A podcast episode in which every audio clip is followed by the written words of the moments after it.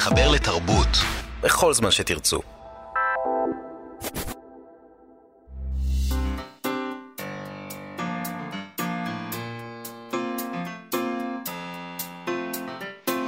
מה שכרוך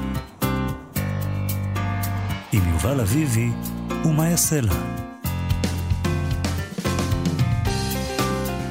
שלום ותודה שהצטרפתם אלינו לתוכנית האחרונה שלנו לשבוע זה. שלום גם לשרון לרנר ואירה וקסלר שעושים איתנו את התוכנית. נזכיר לכם שאפשר להאזין לנו גם דרך אתר כאן וביישומון כאן עוד, שם אפשר למצוא את כל התוכניות שלנו ועוד מגוון תכנים מעניינים. חפשו כאן אודי בחנויות האפליקציות, אה, ובואו לבקר כמובן בעמוד הפייסבוק שלנו, מה שכרוך עם יובל אביבי ומה יעשה לה. היום אנחנו נדבר עם דנה פרנק שלנו, היא ממשיכה אה, לחפש אהבה בספרות, הפעם בסיפור של אה, אליניס מונרו, פרו. שזה, אליס מונרו היא מקום אופטימי לחפש בו אהבה, זה באמת אה, עתיד להיות מזהיר, העניין הזה. אה, נדבר גם עם אילי גרין, צייד הספרים שלנו, שמלקט עבורנו הפרשיות מעולם הספרים המשומשים והאספנות, המילה הכתובה, ובכלל אספנות, כל מיני דברים. אה, ויהיו עוד דברים אה, כמובן ככל שנספיק. נכון, אבל נתחיל עם ספריות. אתה יודע, כבר ידוע, אה, המאזינים הקבועים יודעים גם שיש לי פינה חמה בלב לספרנים, לספרניות ולספריות. עכשיו הגיעה העת להתייצב לצידם של כל אלה במאבקם נגד אמזון. במגזין הכלכלי פורבס התפרסם מאמר נגד ספרנים ונגד ספריות בכלל, עם הצעה להחליף את הספריות בחנויות אמזון. נכתב שם כך, לספריות אין את הערך שהיה להן פעם. אה, המאמר נכתב על ידי פרופסור לכלכלה, שטוען שאמזון מציעה משהו טוב יותר, בלי שהציבור משלם על זה בכספי מיסים. כי ככה זה כלכלנים, הם לא מבינים שאי אפשר uh, למדוד רוח, ובמובן הזה אני קצת מרחמת עליהם, באמת. כן, אה, כמו שתכף נדבר על זה, הם גם לא כל כך מבינים בכלכלה, מסתבר, פרופסורים לכלכלה. על זה אני לא אתווכח איתם, אבל... אני לא יודעת. אז, אז זהו, את לא צריכה, מי שיתווכח איתם זה הספרנים והספרניות, וכל מיני חובבי uh, ספריות שהגיבו בזעם לעניין הזה, ובאמת, קודם כל הם אומרים משהו דומה למה שאת אומרת, הספריות מציעות משהו שעסק פרטי לעולם לא יוכל להציע.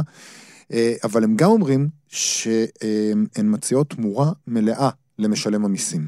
חלק מהספרנים מוכיחים שכדאי לא להתעסק איתם באמת בענייני מידע. בעמוד פייסבוק של אחת הספריות בארצות הברית כתבו כך: בלי להעליב את כל החבר'ה בפורבס, אבל מעט מחקר יסייע לכם להימנע מפרסום שטויות כאלה בעתיד. אולי תנסו בעתיד להתייעץ עם ספרן, שיוכל להפנות אתכם למחקר אחר מחקר שמראים שספריות למעשה משלמות על עצמן, בטקסס על כל דולר שהציבור משקיע בספריות במיסים, הספריות מחזירות לכלכלה 4.64 דולרים. זהו, זה נחמד שיש לך מאגר מידע שאתה פשוט יכול לעשות בו שימוש אם אתה יודע איך. אה, מישהי אחרת כתבה בפייסבוק ככה, כרטיס הספרייה שלי יקנה לי יום גישה לסדנה בגניאולוגיה, לכינוס ספרות יל... אה, ילידית, למופע תיאטרון בובות, ולשיעור טאי צ'י, וכל זה בעלות אה, מיסים של 37 סנט. טוב, אני, בעיניי זה לא מוצא חן בכלל, שיש שיעור טאי צ'י בספרייה, אבל לא למה? מה אכפת לך? לא אכפת לי, אבל זה לא העניין בספרייה. אני לא חושבת שצריך גם לא, לתרץ ולתת תירוצים לזה, ולעשות כל מיני חוגים בספרייה כדי לתרץ. את, כדי להצדיק את קיומה. קיומה. הוא בכך שיש שם ספרים. לא רק, הם הפכו להיות מרכז קהילתי, שמציע לא, כל מיני דברים אחרים. אני נגד מרכזים קהילתיים. אה, מישהי אחרת שם ציינה שמלקולם אקס ואייברהם לינקולן רכשו את הידע שלהם בספרייה, כלומר, שכל מיני אנשים שאין להם בהכרח אפשרויות אחרות, יכולים למצוא פתרונות של לימוד עצמי בספרייה, כשכמובן הערך של זה לחברה הוא עצום גם כלכלית. שבו בספרייה יום אחד ותראו מי מגיע, כתבה מישהי אחרת. אלה לא רק אנשים שבאים להחליף ספרים בחינם. זה אחד המקומות היחידים שבהם חסרי הזכות מקבלים יחס של כבוד והבנה. זה וי-פיי, זה מתרגמים, זו חביבות. אז זהו, טוב. זה גם כן משהו שמציעים בספרייה. וי-פיי למשל, שזה משהו שאנשים... זה אנשים כאילו לא מבינים. זה, זה אחת הנקודות המרכזיות בטענה, בטענות של אה, אלו שנלחמים לצד הספרנים והספריות, זה שהספרייה היא מקום לאנשים הפחות פריבילגיים של החברה, שיותר ויותר מתעלמת מהצרכים של האוכלוסיות החלשות שלה, ומישהו שם כתב, רק עשירים חושבים שספרייה היא בשביל החלפת ספרים. וזה זה, זה בדיוק העניין, כאילו הפרופסור הזה לכלכלה חושב, אוקיי, כמה אנחנו מוציאים על זה וכמה נכנס ומה... בכלל, כל העניין הזה של שירותים חינם שהחברה כולה צריכה לשלם עליה, זה משהו שהרבה פעמים דווקא אלה שיש להם הרבה כסף לא מבינים למה צריך את זה, כי הם, יש להם כסף לקנות את השירותים האלה.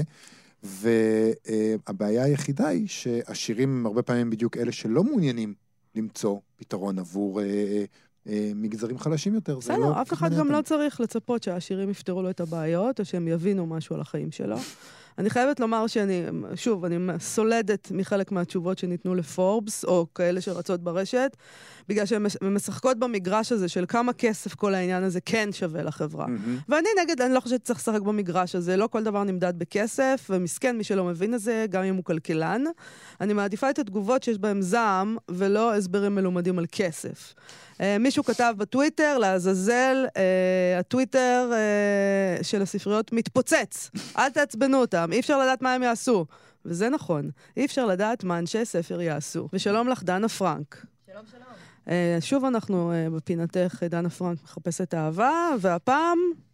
אליס מונרו. אליס מונרו, אוקיי. שזה סיפור uh, מאוד מאוד יפה שקראנו, כן. פרו. פרו.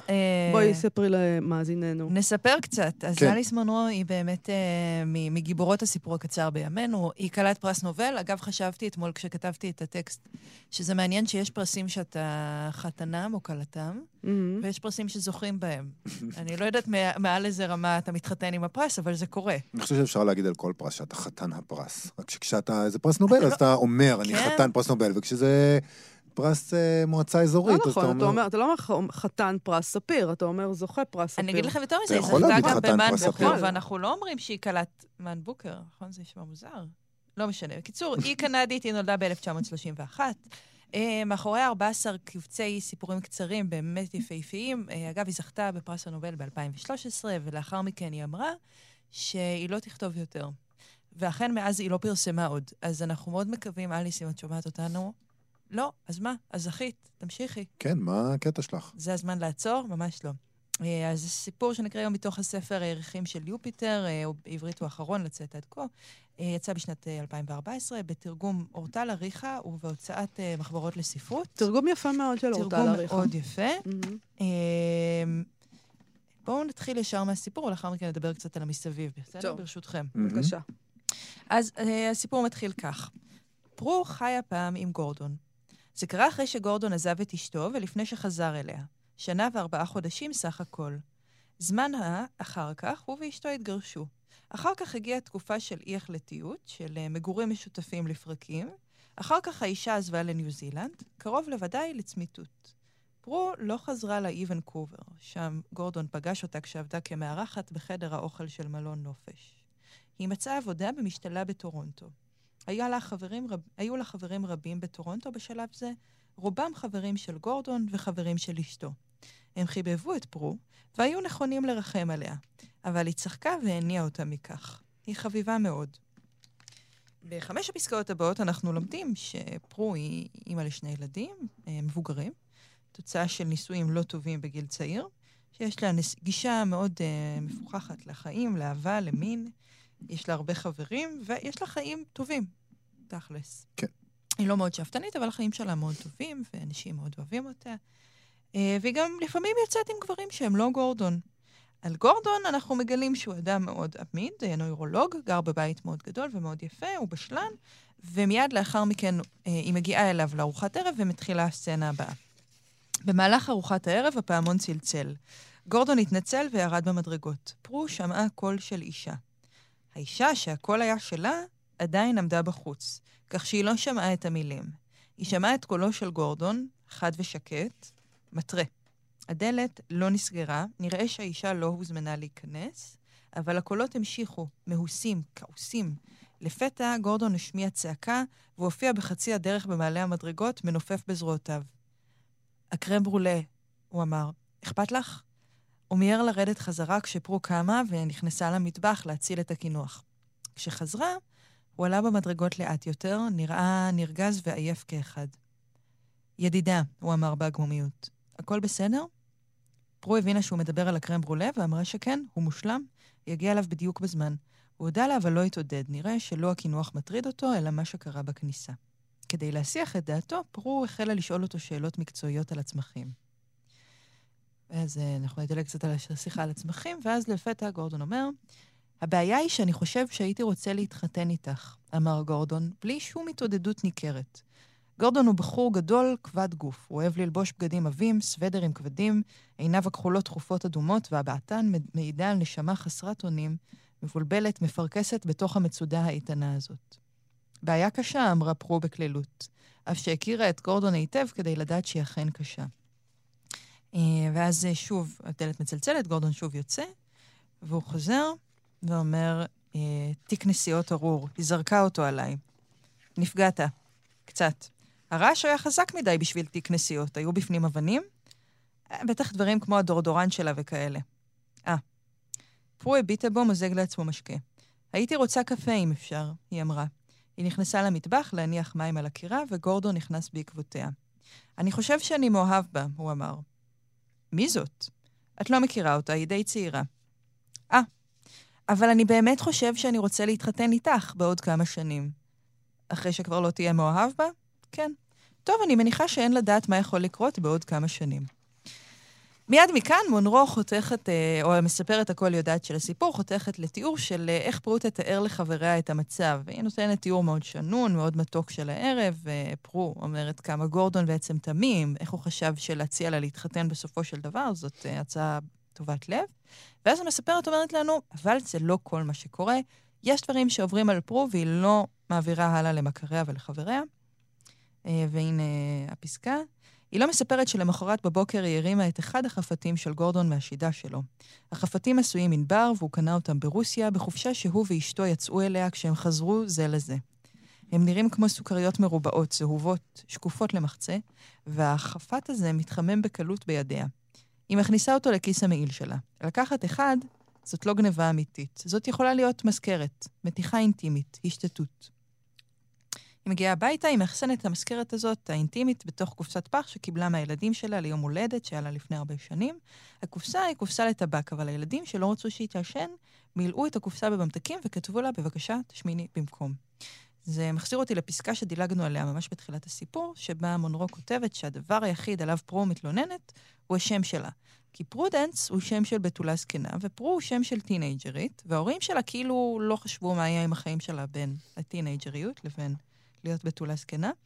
אה, אבל האמת, מהסיום של הסיפור הזה, שבו היא מאחסנת את החפת בקופסת הטבק, אנחנו מבינים שגם היא לא באמת נמצאת, לא מבינה באמת איפה היא נמצאת בין לבין. היא לא מאהבת, היא לא האישה, היא לא באמת שם, היא כן שם. הרגשות האמיתיים שלה לא ברורים לנו, היא לא ממש חושפת אותם. והקופסה הזאת, שהיא מין אנדרטה להרגל רע שהיא החלימה ממנו, הופכת להיות מחסן להרגל רע שהיא לא מצליחה להתגבר עליו, שאריות מהחיים של גורדון בעצם, שהיא אוגרת.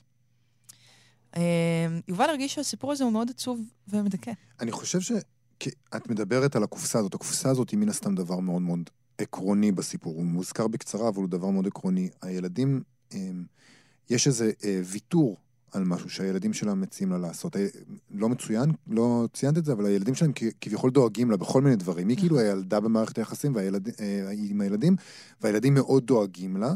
עכשיו, הילדים האלה שהם אה, נוצרו בגלל המיניות שלה, בעצם תפסו, תופסים בעלות על הגוף שלה כאן, כי אומרים לה תשמיני mm-hmm. במקום, אל תעשני, תשמיני. וזה אומר שהיא תוותר על הגוף שלה, תוותר למשל על היחס ה... מאוד מאוד קליל שלה למין, היא תוותר על משהו שמגדיר אותה, על איך שהיא נראית, אמ, וזה איזשהו... אמ, אה, ו, והיא מכניסה את, ה, את, ה, את המיניות המעוותת הזאת בצורה אחרת לתוך הקופסה עם הדברים שהיא גונבת מה, מההב סלאש, לא יודע איך לקרוא לזה שלה. והקופסה הזאת היא, היא כאילו איזה, אה, הוא יהיה המקום שבו היא נאבקת על המיניות שלה. אני חושבת שיש פה עניין של רכושנות יותר מאשר של מיניות. של לצורך, אה, למשל, אחד הפרטים, זה מאוד מאוד יפה הסיפור הזה, כי הוא באמת עשוי מכמות לא גדולה של פרטים, וכל פרט הוא ניתן בהרבה משמעויות. אבל בין היתר מספרים לנו שכשפרו הייתה, כשגורדון בנה את הבית שלו, פרו עזרה לו לבחור את המגרש. אבל היא לא אישרה את התוכניות, זה הוא אישר עם אשתו. כאילו... יש לו אישה לכל, יש לכל שלב. יש לו אישה לכל משימה, כן. תשמעו, מה שאני רואה שמסופר כאן בסיפור הזה, זה על אישה שמאוהבת היא מאוהבת בגורדון הזה, mm-hmm. והיא פשוט יושבת שם והיא לא אומרת מה שהיא רוצה, היא פשוט מסכימה לכל, אה, לכל התנאים שהוא מציב בפניה. אז בהתחלה הוא נשוי והיא המאהבת שלו, ואחר כך הוא נפרד מאשתו, אז היא, הוא איתה קצת, אבל הוא חוזר לאשתו. ואחר, ועכשיו הם ממשיכים להיות באיזה מין יחסים, אבל יש לו בחורות צעירות שהוא... היא מחכה לו באיזשהו אופן. כן. זה הסיפור פה. סיפור על אישה שמחכה, והיא לא, והיא לא תובעת כלום. אז היא גונבת ממנו חפתים. נכון. זה, זה, זה מה שהיא לוקחת, והוא גם, הוא גם מחזיק אותה, זאת אומרת, הוא גם אומר לה, בסוף אני אתחתן איתך. נכון. כי איתה זה כיף, זאת חו... יש ביניהם חברות, הם חברים טובים. והם גם שווים כנראה אה, במידה מסוימת. הם, הם, הוא, הוא גם אוהב אותה כנראה באיזשהו כן. אופן, אבל uh, זה לא האישה שהוא כרגע, uh, יבל, הוא רוצה לבלה איתה את זקנתו. אולי. אבל יש, יש גם, אם אנחנו לוקחים את זה למחוזות העידן הג'נדריאלי של, כן. של ימינו, אני, ואני לא הולך להגיד עכשיו משהו שאני לא בהכרח הוא הדעה שלי, אבל אני אומר, זו אולי יכולה להיות פרשנות. אחת, יגידו, מה אתם רוצים? למה אתם שמים לה אה, מילים בפה? זאת אישה שנהנית ממין, שלא לוקחת את הדברים ברצינות, שיש לה חיים כלילים, ואנחנו שמים אותה בעמדת הקורבן. למה אתם שמים אותה בעמדת הקורבן? הקופסה, עד שמופיעה קופסת הפח, ממש אה, שלוש פסקאות מסיום הסיפור, אנחנו חושבים ככה, אנחנו חושבים לא, שפרו... אנחנו לא חושבים ככה. לא? לא, לא. זה לא הסיפור שאליס מונרו אה, מספרת, וזה לא עניין של אה, אנחנו שמים לה מילים בפה. לא. זה לא עניין של פרשנות.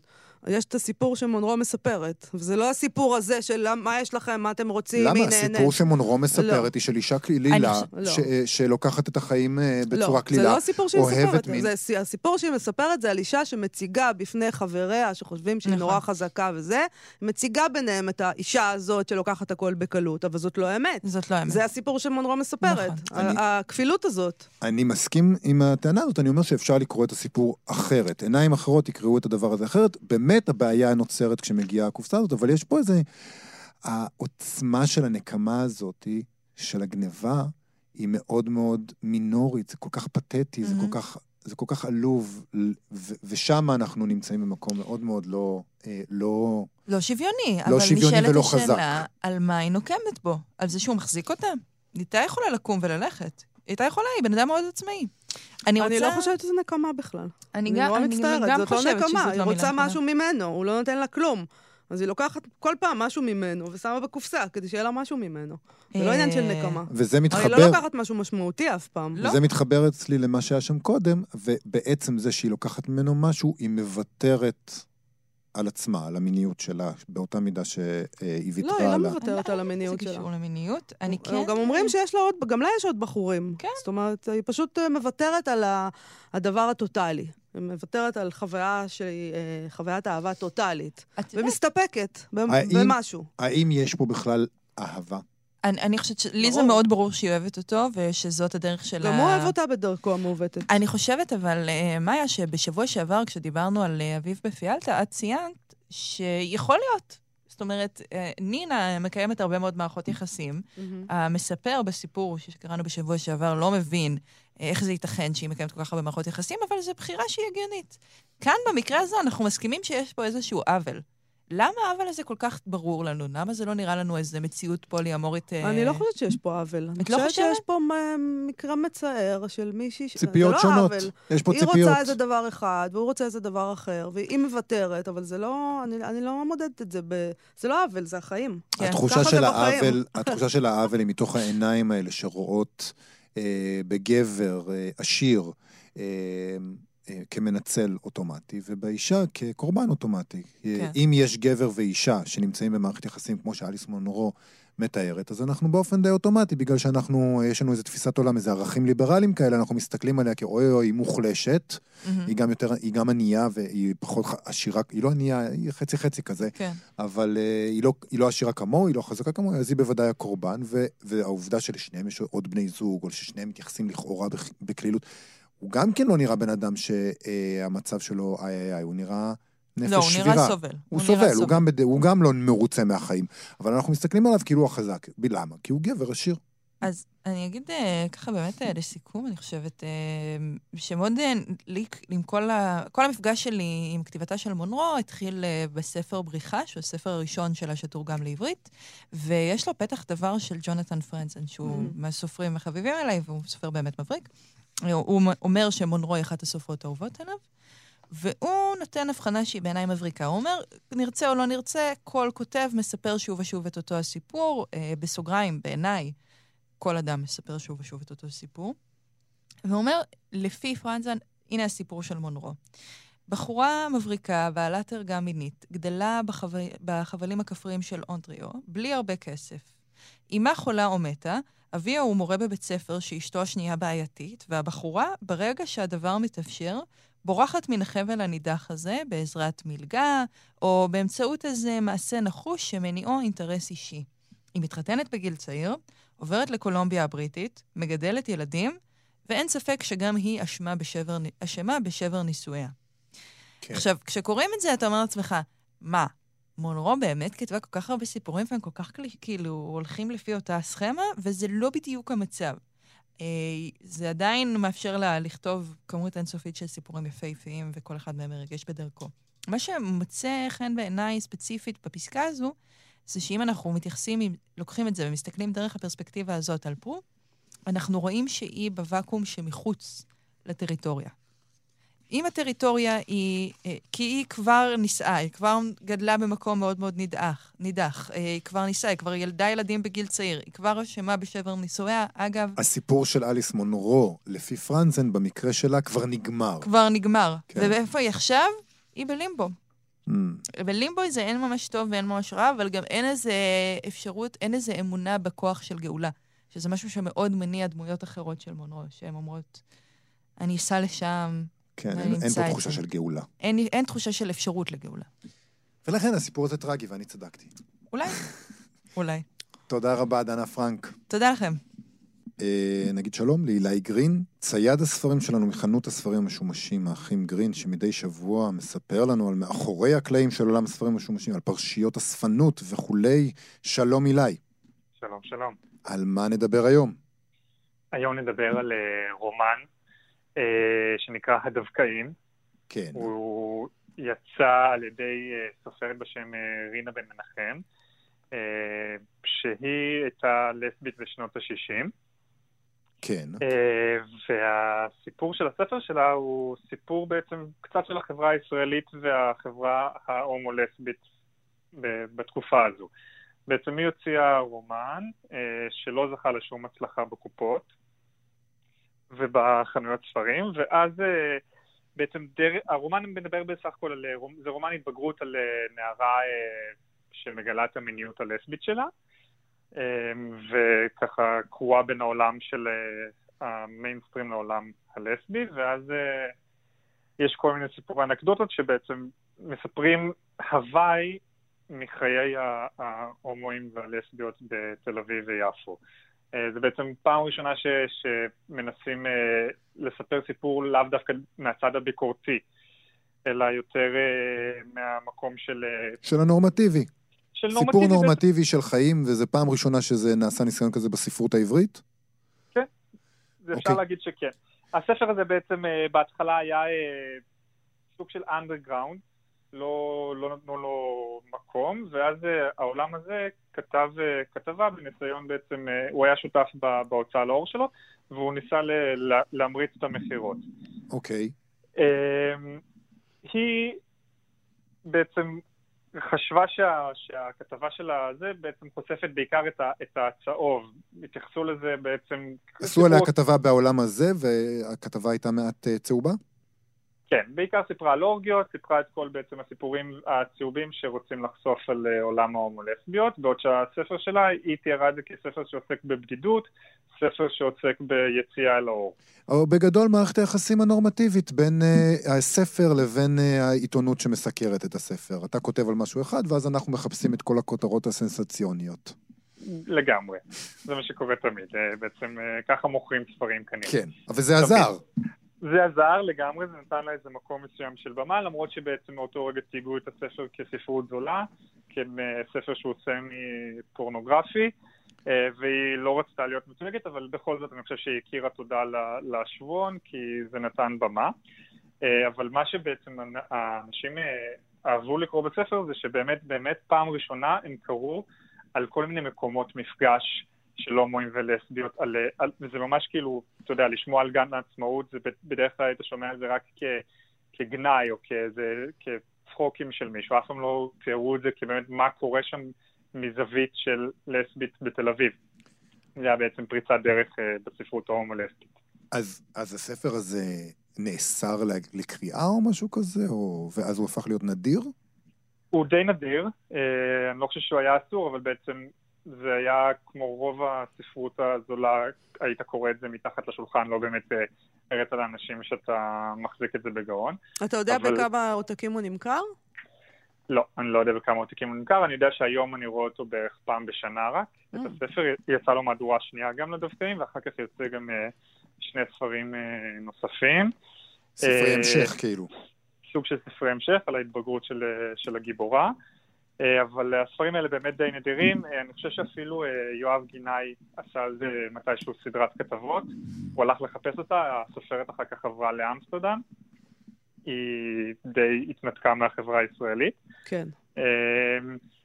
ועד היום הספר הזה מאוד נדיר, אנשים מחפשים אותו, אני שם אותו בדרך כלל בחלון ראווה שלנו והוא נחטף תוך יום גג. כמה, כמה עולה העותק שלו? העותק של המהדורה הראשונה באזור ה-200-250, והמהדורה השנייה באזור ה-100-150. עכשיו תגיד, כשאתה, כשאתה הולך נגיד לספרייה, אתה יודע, מה שקורה לך הרבה פעמים כאספן הרי, נכון. כשאתה מגיע לבית שהבעלים שלו הלך לעולמו, היה אדם קשיש והייתה לו ספרייה עשירה, ועכשיו היורשים אומרים לך, בוא, תיקח את הספרים. ובתוך כל הדבר הזה אתה פתאום אה, אומר להם, אה, הנה מצאתי אה, ספר מכונן אה, בתולדות הסצנה ההומו-לסבית ב... בתל אביב. איך כן, מגיב... אני בדרך כלל, אני משתדל להיות רגיש בדרך כלל. כלומר, אם אני רואה שאני יכול אה, לפתוח בשיח על הנושא הזה, אז אני בכיף אפתח, ואני אשאל אה, למה, למה הספר הזה, למה הם החזיקו בעצם בספר הזה. וזה לא רק עניין שקשור לחד מיניות, זה קשור לזה שבכלל ספרות זולה זה משהו שאתה מעדיף לא לדעת שההורים שלך קראו אותו. זה כמו למצוא ספר של דן בן אמוץ בספרייה של אימא שלך. בדיוק. אתה, לא, אתה פשוט לא שואל. כאילו, אבל... אה, אתה מכיר. בעובדה שהם עשו דברים כאלה, אבל uh, don't ask, don't tell. כן, כן, ובדרך כלל, במיוחד אם אתה מוצא נגיד ספר שיש הקדשה אישית גם uh, של דן בן המועצה, זה בכלל, אתה לא רוצה לדעת למה הוא הקדיש את הספר לאמא שלך, אבל uh, במקרה הזה של ספרות זולה וכל מיני ספרים שהם באמת קצת מתויגים כפורנוגרפיים, Uh, הרבה פעמים, אם אני קונה ממישהו שעדיין חי והספרייה שלו, אז uh, הוא טורח לספק לי את ההסברים בדרך כלל. Uh-huh. הרבה פעמים uh, זה מתוך אספנות, uh, או שבעצם איזה עניין מסוים. Uh, ולאנשים ש... ש... שההורים שלהם בדיוק מתו, או סבא וסבתא, אני לפעמים מעדיף לא לשאול. הבנתי. טוב, באמת לפעמים, לפעמים עדיף באמת אה, לעשות את הדברים בשתיקה. אני לא יודעת למה, אילי, למה אתה... אנחנו ב-2018, אתם מדברים שניכם כאילו אנחנו בימי הביניים, אתם מעדיף לא לשאול. לא. אוי, אולי I... במקרה סבתא שלו הייתה לסבית והוא עכשיו התעלף לא, פה לא, מתדהמה. זה לא העניין, זה לא העניין. הרבה, הרבה פעמים אני מדבר עם אנשים שנגיד ההורה שלהם נפטר, והם גם אנשים מבוגרים, ומה לעשות, אנחנו עדיין ב-2018, אבל עדיין זה לא שיא הקדמה בארץ. אתה פשוט בחור צעיר מדי מכדי להבין שאנשים מבוגרים, הם יודעים כמה דברים כבר. לא, הכל בסדר, אתה יכול לדבר איתם על כל דבר, אילי. זה תלוי בסיטואציה, זה ממש תלוי בסיטואציה בעיניי, אבל אה, לי אין בעיה לדבר. בקיצור, עכשיו יש לך בחנות עותק של הספר הזה? כן. אני מעוניינת לבוא לראות, אה, זה מאוד מעניין. זה כתוב היטב, עכשיו אמרת לסביות והומואים ופורנו וספרות זולה. השאלה אם זה טוב, בדיוק. מה זה, זה כתוב, זה טקסט טוב? אני קראתי שלושה פרקים, וכן, זה כתוב טוב. זה סוג של... אה, זה כתוב מגוף, בגוף ראשון, וזה בעיקר מעניין לקרוא את התקופה. טוב, מאוד מפתיע אותי שלא מוציאים את זה מחדש עכשיו. אני קוראת לאיזושהי הוצאה אמיצה אה, להרים את הכפפה. אילי גרין, מחנות הספרים המשומשים, האחים גרין, תודה רבה לך על עוד פינה מרתקת. בכיף. להתראות. אה, בפינת הסטטוס היומי, נקריא רשומה של ארי גלסנר, המבקר והסופר ארי גלסנר, מהבלוג שלו. זה אומנם מבלוג, אבל זה שותף בפייסבוק, אז במסגרת חוקי הפינה. זה צריך אישור. אני צריך, צריך איזו הצדקה ככה, אני צריך שזה יהיה בתוך הקטגוריות ה... זה צריך להיות בחוקים. בחוקים, אתה צריך ללכת בקווים. בדיוק, בחוקים, כן. טוב. צריך ללכת בתלם, לעשות דברים כמו שצריך. תלך בתלם, בהצלחה. אני אשתדל. אה, בכל מקרה, ארי גלסנר כותב אה, בבלוג שלו פוסט כמה נקודות קצרות מאוד, הגיגים כאלה, נקריא מתוכם אה, שניים. אה, הראשון הולך ככה. אני קורא לבני בן הארבע ספר על עולם הטבע. קורא ומתחרט. כמה אכזרי הוא עולם הטבע, עולם של טורפים ונטרפים, כפי שמודגש בחוסר רגישות רב משמעות בספר הילדים הזה. כמה דוחה הוא בעצם הטבע. הבחילה, כדברי סארטר, מוצדקת. חילונים אמורים לאהוב את הטבע, לאהוב סרטי טבע, לאהוב את האבולוציה, אבל כל זה דוחה כל כך. הסנטימנט הדתי, לפחות זה היהודי, יסודו בין היתר בגועל הזה מהטבע, ברצון להימלט מהזוועה והאבסורד וחוסר האנושיות שבו. ואני, כחילוני אדוק, מזדהה עם הסנטימנט הזה, אך לא עם מסקנותיו. לבני אחפש בהקדם ספר אסטרונומיה. אמנם גם מרחבי החלל מבעיטים, כדברי פסקל, מבעיטים באי אנושיותם, אבל לפחות הם לא אכזריים. בעיניי זה נורא מצחיק לראות את הניסיון הזה להגן על ילדינו הרכים מפני הטבע האכזרי, וגם מובלעת פה ההנחה שהאנושות היא אינה כזאת. Mm-hmm. העולם הוא בעצם מחולק לבני האדם הטובים ולטבע האכזר, mm-hmm. כאילו שאנחנו חיות מעודנות יותר. אה, אני חושבת שכמובן כדאי מאוד שהילדים שלנו ידעו איפה הם חיים, שידעו שחיה גדולה אוכלת חיה קטנה, אה, ושידעו שזה קורה גם לא מעט בחברה האנושית, ההומניסטית הנהדרת הזאת שאנחנו חיים בה.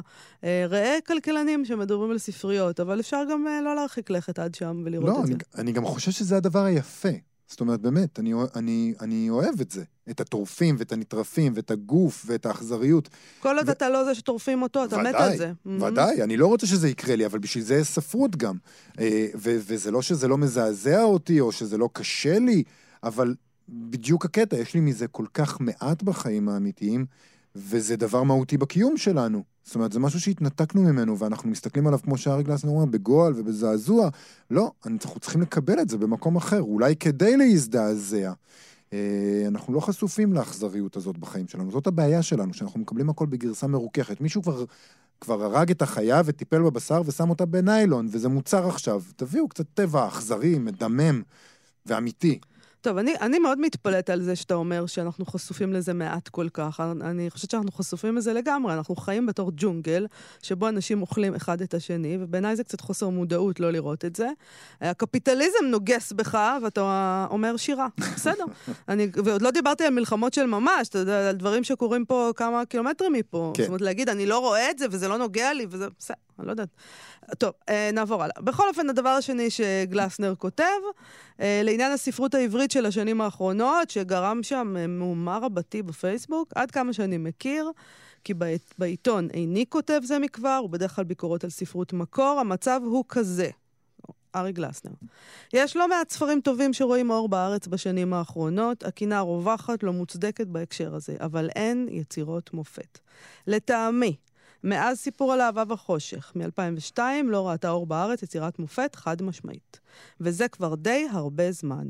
מה גם שלפני סיפור על אהבה וחושך, לא ראתה אור יצירת מופת שנים לא מעטות. והאדמה רעדה, כאילו, באמת, המון המון תגובות על זה. אני, קודם כל, עם הקביעה עצמה, אה, קשה להתווכח. אני לא יודע, לגבי ההגדרה של יצירת מופת, זה מין, אה, זה דבר ש, אה, שהוא לא מוגדר היטב, אבל יצירות קנוניות, כאלה שאתה מרגיש, הנה, נכנסו מיד לרשימה הזאת של יצירות לפנתיאון, זה קורה מעט מאוד. ואולי זה עומד ביחס הפוך למספר הכותרים שיוצאים. ככל שיוצאים יותר ספרים, כך... פחות מהם ייכנסו לקאנון. אני, אה, בעיניי זו קביעה שמאוד מאוד קל להתווכח איתה. לא יודעת למה אתה אומר שקשה להתווכח איתה. בעיניי סיפור על אהבה וחושך אינו יצירת המופת, ובוודאי שאינו יצירת המופת של עמוס עוז. אה, אני כבר הייתי, אם כבר הייתי בוחרת בכל צעדינו של רונית מטלון כיצירת מופת, ולא בזה. אה, אבל אני לא כל כך הזדעזעתי מזה שארי גלסנר חושב ככה. כן, זה נראה לי דיון מעניין לנהל. אני, הנושא היותר מעניין פה זה התגובות בפייסבוק. התגובות בפייסבוק. פשוט טירוף. הבן אדם כתב באמת 4-5 שורות בבלוג שלו, ונהיה מזה... מהומה בפייסבוק טענו 16, 16 שנים, זה זמן קצר מדי לקביעות כאלה, ו- ולמה אתה עושה את זה, ו- וכולי. וגם היו כאלה שכעסו על גלסנר, שהוא קובע קביעה כזאת מבלי להתמקד בספרות העברית בקריאה שלו, זה לא התחום העיסוק שלו כמבקר. והמתרגמת רעות בן יעקב כתבה כך: בעיקר הכרזות כאלה תמיד מדגישות בעיניי מה תפקידו האמיתי של הקאנון ושל המילה מופת. הרבה ממה שיש לעשות מול זה הוא לשבור ולנתץ, לא רק להוסיף ולסמן. לדוגמה, קצת נראה שקובעים פה מהי יצירת מופת לפי משקל. הרבה כעס זה עורר, וזה מדהים. מאוד כועסים. אה, שכחת לציין שאי שם מישהו דיבר על זה שכמובן, כי עמוס עוז הוא אשכנזי פריבילגי. זה, זה חייבים היו גם את זה. להכניס את זה. במאקו הזדרז אה, עדן יואל אה, הזריז לכתוב טור תגובה לטענה הזו, שפסקת הסיום שלו הוא כזה. אה, אה, היא כזאת כמובן. המדד הזה, מופתי, לא מופתי, איבד את הרלוונטיות שלו. לא יצאו יצירות מופת, כי שוק הספרים לא מתעניין בחיי הנצח הקפואים והעצובים האלה. והוצאות הספרים לא מתעניינות בהם. אני משוכנע שמבקרי ספרות ידביקו גם מהם את הקצב בסופו של דבר. או, הרדיקלים האלה, אנחנו כולנו פה ברעד מהאמירות הרדיקליות. תכף אני... יגידו לנו שאין אמת, ושהכול זה נקודת השקפה. אנחנו קפאנו, אנחנו דינוזאורים שמדברים על יצירות אמת. זה בגלל ארבע שורות ממש אני, בבלוג. אני רוצה רגע, אה, ארי גלסנר אה, הגיב על זה הבוקר שוב. כן. אה, ואני רוצה להקריא כמה שורות ממה שהוא כתב, כי זה עונה יפה מאוד לאמירות הבאמת חסרות שחר האלה. Uh, הוא כתב ככה: אפשר בהחלט לדון מה עושה את סיפור על אהבה וחושך ליצירת מופת. בעיניי זו בהחלט לא קביעה שמעודדת הנהון ושתיקה והיעדר ויכוח. אבל נושא הפוסט הצנוע שלי היה לומר חוות דעת מסוימת על הספרות העברית שאני קורא בשנים האחרונות, ולא להיכנס לדיון הזה. העוינות כלפי המושג יצירת מופת היא עוינות כלפי גדולה באשר היא. Mm-hmm. היא טינה במובן הניטשיאני. היא עוינות כלפי מושג הקדושה וההבחנה בין חול לקודש באשר הם. זו אותה נמיכות רוח דמוקרטית שלפיה כולם שווים לכולם והכל שווה להכל. אין גבוה ואין נמוך, למעט כמובן מה שמדיד. כמו כסף, שם בהחלט יש הבדלים בין גבוה לנמוך. זו תגובה נהדרת, ועוד עוד דבר שהוא כתב שם שהיה מאוד נחמד בעיניי, הוא אמר שהתגוללו עליי במאקו, אז אני אתגולל קצת בחזרה, mm-hmm. ומה שהוא אמר על uh, כותב המאמר הזה, זה שהוא, uh, שבעיקר אפשר לומר עליו שהוא צעיר, שזה דבר יפה, אבל זמני. אה, צעירים בכלל, למה הם מדברים? שישבו בשקט ויקשיבו. זה עוד לא הגיע הזמן שלהם לדבר, לא? נכון. טוב. נעבור לדבר הבא.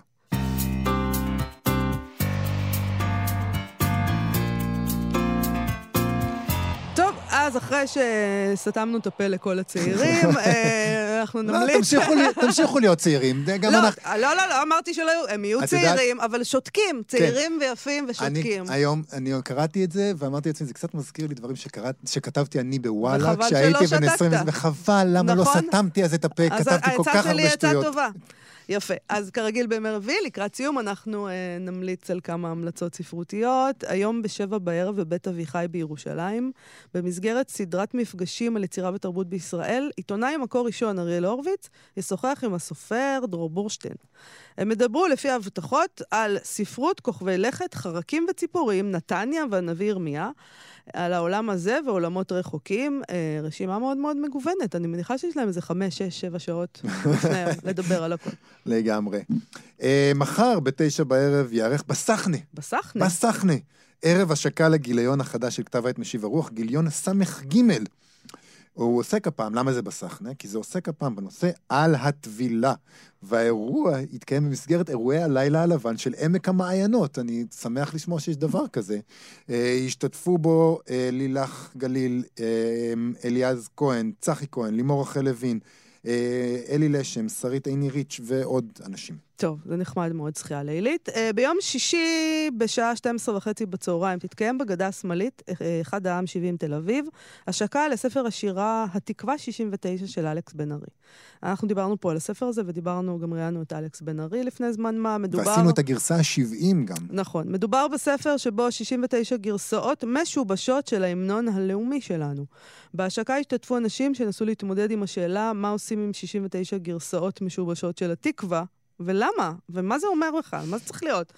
Uh, קבוצת התיאטרון, למשל, של רות קאנר, תעשה ביצועים בימתיים של השירים ושל ההתכתבויות אה, בין אלכס בן ארי לבין האקדמיה ללשון, שזה התכתבויות שמלוות את הספר, והן חלק ממנו והן מאוד משעשעות. אוי, זה רעיון נהדר לעשות את זה. האומן, חתן פרס ישראל הדס סופרת, ידבר על הספר כפעולה של פרפורמנס. פיי שפירו תשאיר את ההמנון בליווי תזמורת צה"ל, כמו שהוא לא נשמע מעולם. את זה הייתי רוצה לעשות בקריוקי, מאוד. אה, האומן והמשורר ליאור זלמנסון מכין הפתעה בדמות עבודת מחווה. לספר, שמבוססת על פקודות מטכ"ל צה"ליות.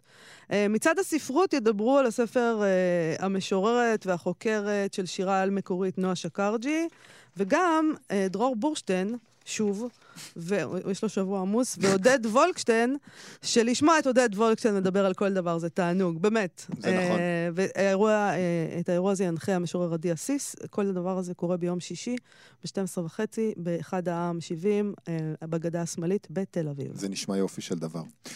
כמו שאמרנו, השבוע, בימים אלה, מתקיים פסטיבל לא בשמיים במכללת תל חי בגליל העליון. דיברנו כבר על כמה אירועי ספרות שמתקיימים שם, אני נדבר על עוד כמה. למשל, היום בשלוש התקיים שם מפגש ספרות עם נאוה מקמל עתיר, על חייה של רחל המשוררת, עליה כתבה את ספרה יד אחות. מחר בעשר וחצי יתקיים אירוע מחווה לנאוה סמל, אה, יעסוק ביצירה ישראלית בסימן הדור השני לשואה. ומה עוד, אה, יהיה גם מחווה לחיים גורי. חפשו את התוכניה, אני בטוח שיש אה, שלל דברים שאפשר למצוא שם. יפה. זה זמננו לסיים להיום ולשבוע זה. נזכיר לכם להוריד את אפליקציית כאן עוד עם כל התוכניות שלנו, ונזכיר לכם להיכנס לעמוד הפייסבוק שלנו. אה, תשלחו לנו שם הודעות. תודה רבה לעירה וקסלר ושרון לרנר. נהיה שם, אה, נהיה פה, שוב, ביום ראשון, לא שם, פה. להתראות. ביי.